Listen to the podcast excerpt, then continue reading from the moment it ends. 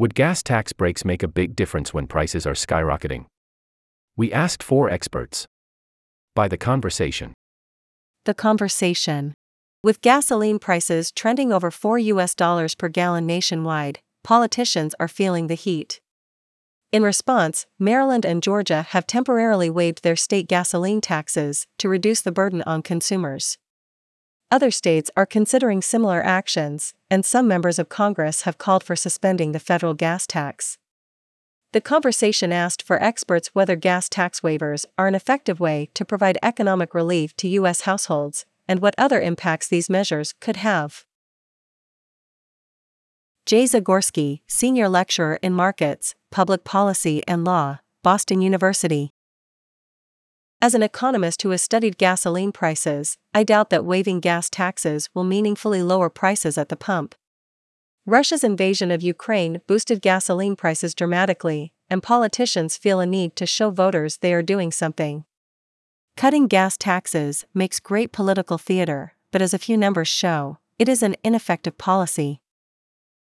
According to the American Automobile Association, the average price of gasoline in Maryland just before the state's gas tax holiday was $4.25 per gallon. Two days after the state stopped charging the gas tax, prices were $3.81. A 44 cent drop may look significant, but it's not that simple. First, not all of that decrease happened because of eliminating the gas tax. Neither Delaware nor the District of Columbia both of which border Maryland, had waived their gas taxes. However, over the same time period, Delaware gas prices declined by 19 cents per gallon and DC prices fell by almost 16 cents. These drops are partly due to falling oil prices. Florida, which is far from Maryland, saw a 16 cent drop per gallon over this same time period. The latest U.S. government statistics show that Maryland consumes 4.5 million gallons of gasoline per day. That sounds like a lot, but Maryland has 6 million people. That means the average person consumes about 22 gallons per month. Doing the math, we find that cutting gasoline prices by 44 cents per gallon saves the average person in Maryland about $10 monthly, the price of an average cheese pizza. Theodore J. Kury, Director of Energy Studies, Public Utility Research Center, University of Florida. Federal highway maintenance is primarily paid for with gas tax revenues that flow into the Highway Trust Fund.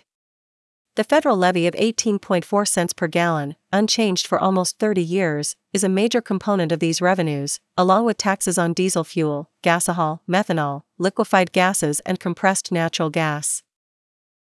The federal government collects roughly $37 billion to $38 billion per year in revenues from the gas tax. These revenues have remained fairly consistent over the past five years, even through the heart of the pandemic. Other highway related fines and fees also go into the Highway Trust Fund, but their magnitude is comparatively small. In 2020, the latest year for which numbers are available, the federal government spent roughly $46 billion on highway projects. This figure does not include the subsidies that the federal government extends to state and local governments to reduce the cost of borrowing for highway projects. But if the government collected $38 billion in gas taxes, where did the other $8 billion come from? Since most politicians strongly resist raising gas taxes, even to pay for much needed repairs, the government has turned to less transparent alternatives.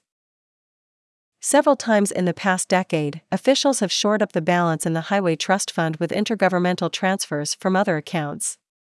Most recently, the fund received $10 billion this way in October 2020 and $90 billion in December 2021. That represents $100 billion that was not spent providing other services. If the Highway Trust Fund faces more shortfalls, program managers will either greenlight fewer infrastructure maintenance projects or transfer money from other programs. This would be the most likely outcome if Congress opts to suspend the federal gas tax. Ultimately, taxpayers pay for everything that the government does. Policymakers simply decide how and when that will happen. Americans drive far more today than they did 30 years ago, but highway construction funding hasn't kept up. Erich J. Muehlegger, Associate Professor of Economics, University of California, Davis. Research shows that for decades, lower income households have spent a larger fraction of their budgets on gasoline than higher income households. The growing transition to electric vehicles has contributed to this pattern because high income households in the U.S. have been more likely to go electric and, as a result, pay less in gasoline taxes. This means that a gas tax holiday tends to benefit lower income households relatively more than higher income households, but there are two important caveats. First, not everyone benefits from a gas tax holiday. The very poor who lack cars, urban households who rely on public transit, and the elderly, who tend to drive less, benefit less from a tax holiday because they consume less gasoline.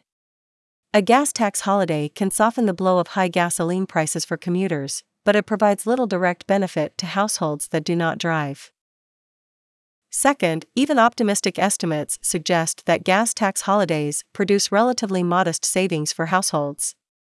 That's because gasoline taxes are a small component of the price of gasoline in the US, especially relative to crude oil prices. Even if savings from a waiver of the 18.4 cents per gallon federal gas tax were entirely passed on to consumers, a typical motorist who drives 10,000 miles per year in a 20 miles per gallon Ford F 150 would see about $7.70 in savings per month from a federal gas tax holiday. Drivers of more fuel efficient vehicles would save even less. Sanya Carley, Professor of Public and Environmental Affairs, Indiana University. Millions of Americans face material hardship on a daily basis, and energy costs are a primary contributor. A gas tax waiver could temporarily help relieve people who have to rely on gasoline for transportation and who live in energy poverty. Current gasoline price spikes are happening at an especially hard time for many households. The winter of 2021 to 2022 brought frigid temperatures in some regions of the country, and natural gas prices were high. In a recent study, colleagues and I found that 28% of all low income households struggled to pay their energy bills this past winter, from November through January, and 38% carried debt on their utility accounts. Now, with higher gasoline prices, filling a 12 gallon tank can cost about $51, up from about $26 in 2020. That increase may prevent households with limited budgets from covering all of their expenses, including basic needs such as food and healthcare. Households with vulnerable members, such as small children or people with chronic health issues, are especially burdened by energy expenses than other groups. Temporary relief can be especially helpful for these consumers. But a gas tax holiday may not be the most effective way to deliver that relief, especially since these waivers are temporary. Direct assistance to households for food and energy spending, or investments in weatherizing homes to reduce their heating and cooling bills, could provide larger and more lasting benefits.